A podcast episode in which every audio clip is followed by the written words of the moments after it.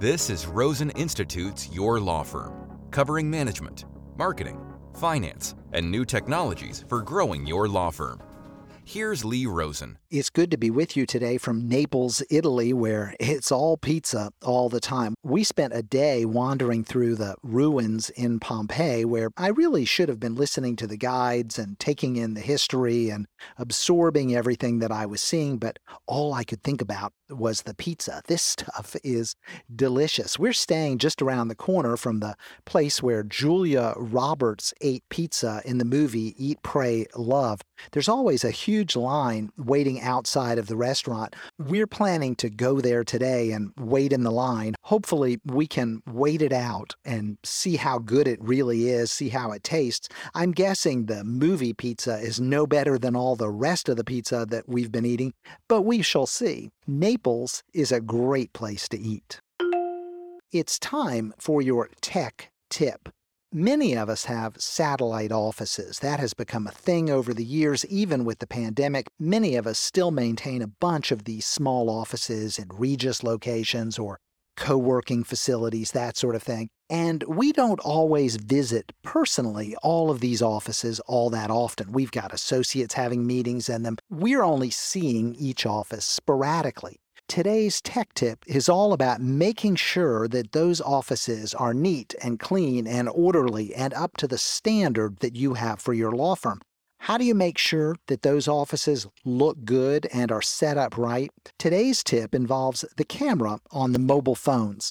I would encourage you to have someone, and what we did most often was to ask the staff person at the facility. For instance, we used quite a few Regus locations, and we would have the receptionist at the Regus location use their mobile phone to go into our office and take a bunch of photos. They would shoot pictures of the entire room. They might take 5 or 6 pictures of the walls and the floors. And that employee at the Regus location each week would then forward those photos to our firm administrator. We were looking at those photos to make sure that everything was right. Is the art hung properly? Is it straight? Are there pens in the container on the table for writing? Are there tissues on the table? Are the plants alive? Is there anything wrong with the office? Is the furniture misplaced? Is anything damaged? Are there any stains or other problems? We wanted to make sure that each of our offices were set up properly. Now, if you have a staff person that goes to that office regularly, you can, instead of asking the Regus person to take the pictures, you can ask your staff person to take the pictures. Now, it's tempting to just assume that your staff person would tell you if something was wrong, but in my experience, that's not the case. The way that business leaders and owners see the offices is different oftentimes from the way the employees see the offices. I'm not sure why that is, but if you want to make sure that things are right, that they are pretty close to perfect, then you're going to want to make sure that someone in authority is seeing the pictures. We had an associate who was using one of our remote offices regularly, and she had boxes of papers piled up. She had a piece of art on the floor for some reason. Apparently, the hook on the wall was not right, so she had just leaned this thing against the floor in the corner. She was out of supplies. She had an extension cord sort of floating from the plug on the wall over to the conference room table so that you couldn't walk around the table. The office just wasn't right. It didn't meet our standards. It didn't make the impression we wanted it to make on clients.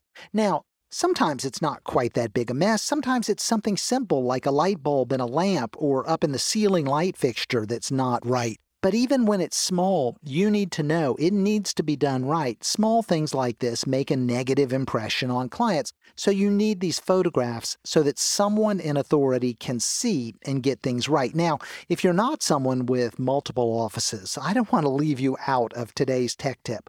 Look around your office, the one that you go to with frequency. What's the state of things? Are you bringing clients into an office with papers piled up, with books jammed randomly on the shelves, with art or photos that are all askew? Does the office look worn out or worn down? Is the upholstery threadbare? Is the carpet dirty or worn? Is the office in a neighborhood or a building that started out nice back when you leased it, but It's become run down over the years. Maybe you need to take some photos and then look at them with fresh eyes and see if the office that you're using is the kind of place that sends the message that you want to send.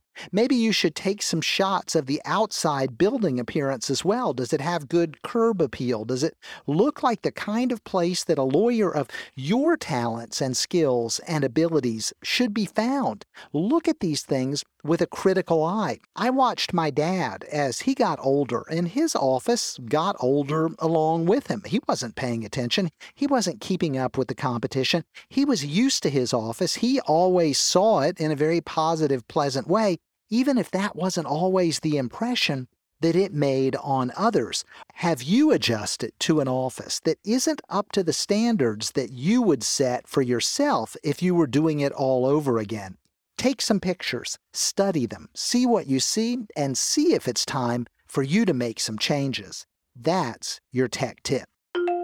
And now for your moment of concise advice. I want to talk about marketing and shiny object syndrome. I talk a lot about shiny object syndrome because I suffer from it. I am always resisting that force to move on to the new thing. It is a force that lives within me and drives me in the wrong direction way too often. It's so tempting to try new marketing tactics. We want to switch because we've tried something and it was interesting in the beginning, but we get tired of it and it's not yet on the radar of the person that we're targeting. They're not receiving our message in the way that we had hoped, and so we switch. And I want to encourage you to stick with your marketing tactics. Listen, all the marketing tactics work. That really is the case. It doesn't matter which marketing approach you take. You can make it work, but you can only make it work if you invest some time and energy and stay with it, be persistent.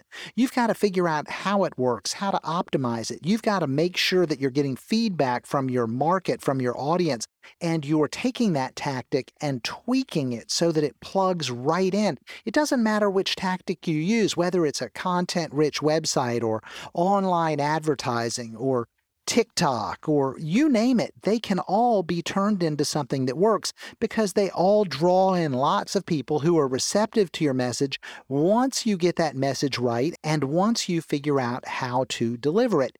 Any marketing tactic can be turned into something that works, but it takes the investment of time to get it right. You really do have to figure it out, to understand it, to know how it impacts your audience. Every marketing tactic works. The key is to stick with it. Sometimes a marketing tactic will come along. It's something novel, it's interesting, it's different, and maybe it's not going to become the next big thing. During the pandemic, some folks tuned into an application called Clubhouse. It's an audio online platform. It was imitated by a number of other products. Twitter has a product doing online audio. And everybody thought Clubhouse would be the next big thing, and it really did take off in the pandemic. And as the pandemic has been winding down, Clubhouse has sort of faded to the background. Nobody goes on Clubhouse anymore, and it has become a faint and distant memory. But here's the thing. Even Clubhouse, which for all intents and purposes is going nowhere today, it still has people using it. It still has an audience. There are people on Clubhouse. So if that's your marketing tactic of choice, if that's the place that you have chosen to go, then even though it couldn't sustain its pandemic period of growth, it's still there. People are still using it. You should stick with it if that's the choice you made. You can turn it into something. I've talked to lawyers who have turned all sorts of little tiny marketing approaches into something successful. I know a lawyer that ran an ad probably less than half an inch in the newspaper, a half a column inch in a printed newspaper, ran that ad week after week, actually a couple of times a week, for decades. It built a practice. I've watched lawyers place advertisements on neighborhood websites and turn that into a practice.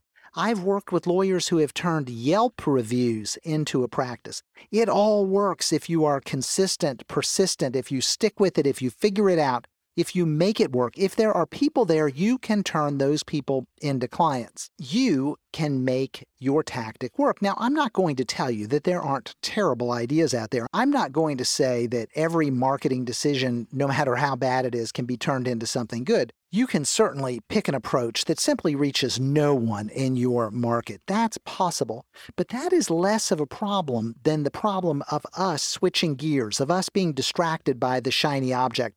We mostly make reasonably good decisions about where to do our marketing because we're paying attention to our practice, we're paying attention to our ideal clients, we're finding the places that they are hanging out, and we're putting ourselves in those places.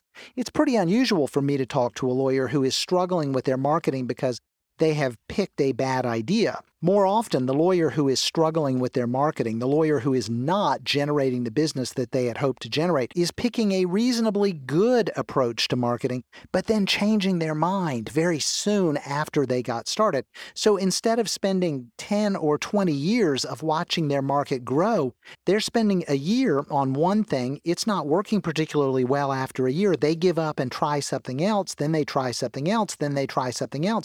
And so they don't achieve critical mass. They don't get the momentum growing. They don't become known in the community that they're trying to become known in because of this shiny object syndrome. They keep switching tactics. So I don't have a problem with you adding a tactic from time to time, but I encourage you to make the old tactics work, to stick with them, to avoid shiny object syndrome, and to recognize that while you may get frustrated or tired or bored with a particular marketing tactic, at that moment, you're only beginning to reach your market, to reach your audience. It takes longer than you think. Stick with it. You can make it work. That's your moment of concise advice. Wrapping up from Naples, Italy, thanks for spending a few minutes with me today. I hope you have a great weekend and an even better week next week. Keep plugging away, moving forward, getting things done. You're on the right track. You'll get there. I promise. We're all in this together, and together we build better practices through better marketing, better management, and better technology. Until next time, I'm Lee Rosen. Thanks for listening to Your Law Firm. Visit rosensrules.com for our free course on the 10 critical rules all successful law firms follow.